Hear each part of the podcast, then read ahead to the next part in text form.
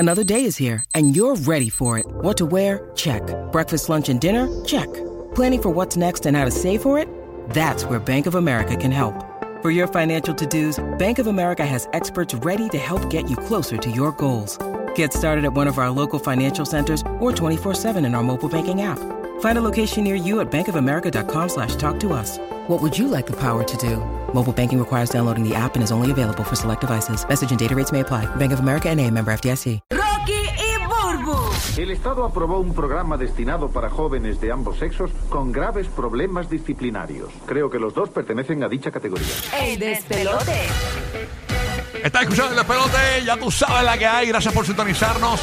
Vamos con las cosas que no sabías, infos totalmente nuevas, fresquecitas, para que te enteres primero aquí con Rocky y Burbu. Bueno, ustedes saben que recientemente salió una noticia de que el ex Beatle, o bueno, es un Beatle porque no es un ex Beatle, sigue siendo un Beatle de corazón para todos los fanáticos, Paul McCartney, ¿verdad? Anunció que iba a estar utilizando unos audios que tenía para sacar una canción inédita, ¿verdad? Pero va a utilizar la inteligencia artificial para recrear las voces de sus compañeros los Beatles.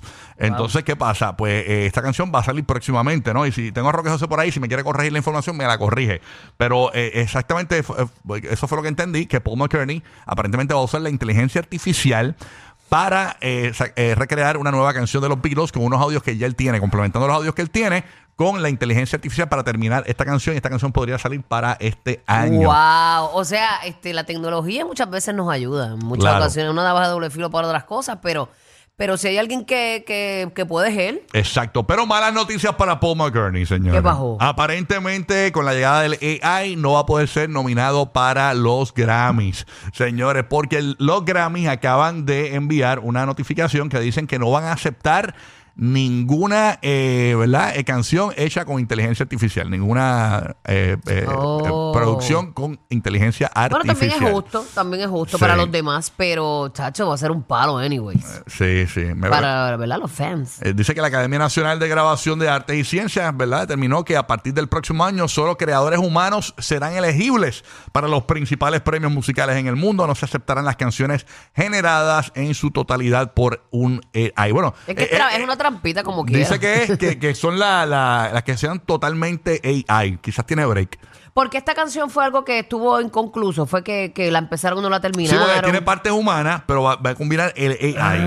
O sea que yo creo que cualifica, porque dice que son generadas en su totalidad por AI. O sea, puedes usar el AI, pero tiene que tener complementos humanos la canción. Eso es lo que me da a entender esto aquí.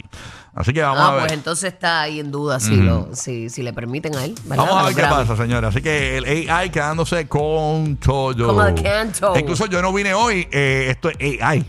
O sea, yo estoy en mi casa durmiendo. La verdad. Sí, no. Yo no vine. No. Esa genuinidad, el AI no me la va a dar.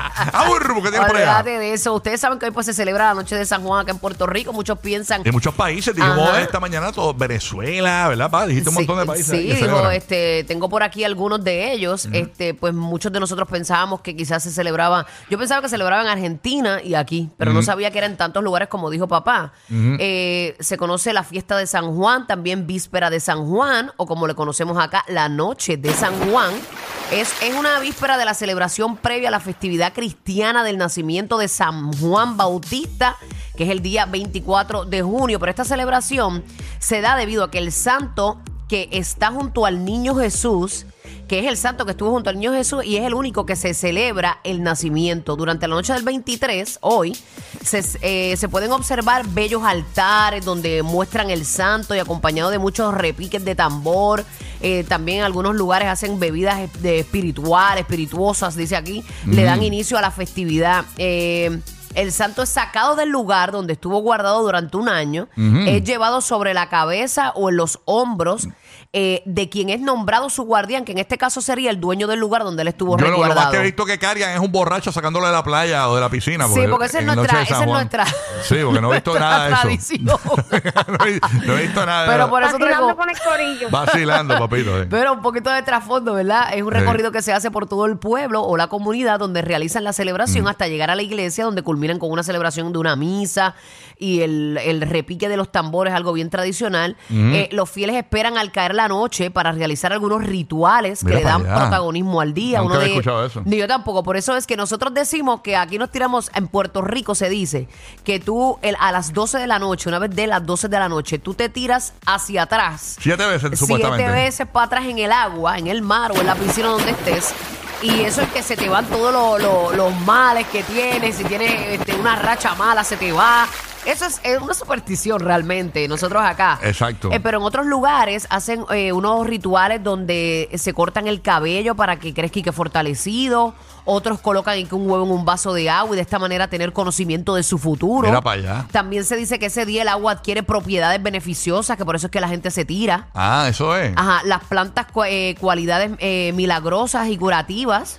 Para que tú veas, supuestamente. No sabía. Y así como otras ceremonias que son realizadas por creyentes con mucha fe. Como dice papá, esto se celebra en diferentes partes como Argentina, Brasil, Bolivia, Colombia, Cuba, Chile, Ecuador, Paraguay, Perú, Puerto Rico y Venezuela. Mira, y también en parte de Europa. Bueno, y en la República Dominicana, que está tan cerquita, se celebrará. Y que tenemos una cultura tan similar también. ¿Verdad? Pues mira, no lo sé, no, aquí no lo nombran. Qué locura, ¿eh? Oye, ¿y la ceremonia que tú vas a hacer hoy, Vampi? ¿Qué vas a hacer hoy? Ya, que lo demás, pues que venga por añaduría. ¿Añaduría? Dale, mami, olvídate. Tú te tienes que tirar 12 veces para atrás, ¿oíste? Roque José, ¿qué te queda por allá? Zúmbala. Bueno, lo que nos queda por acá es aclarándote el asunto que acabas de mencionar sobre Paul McCartney y John Lennon. Ok. Zumba. ¿Qué fue lo que pasó? Qué bueno, yo sabía que me ibas a aclarar. Escuchen bien.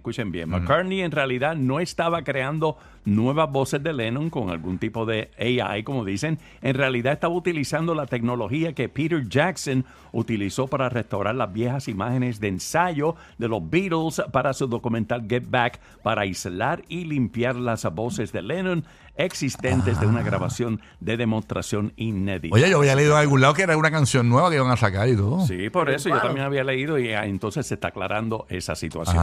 Mira. Bueno, todo, obviamente el tema ha sido sobre el desastre del sumergible Titan. Salieron un montón de datos. Obviamente ya mencionamos esta mañana el asunto del joven de 19 años que acompañó al papá, ya ambos fallecidos. Obviamente él no quería ir, estaba aterrorizado.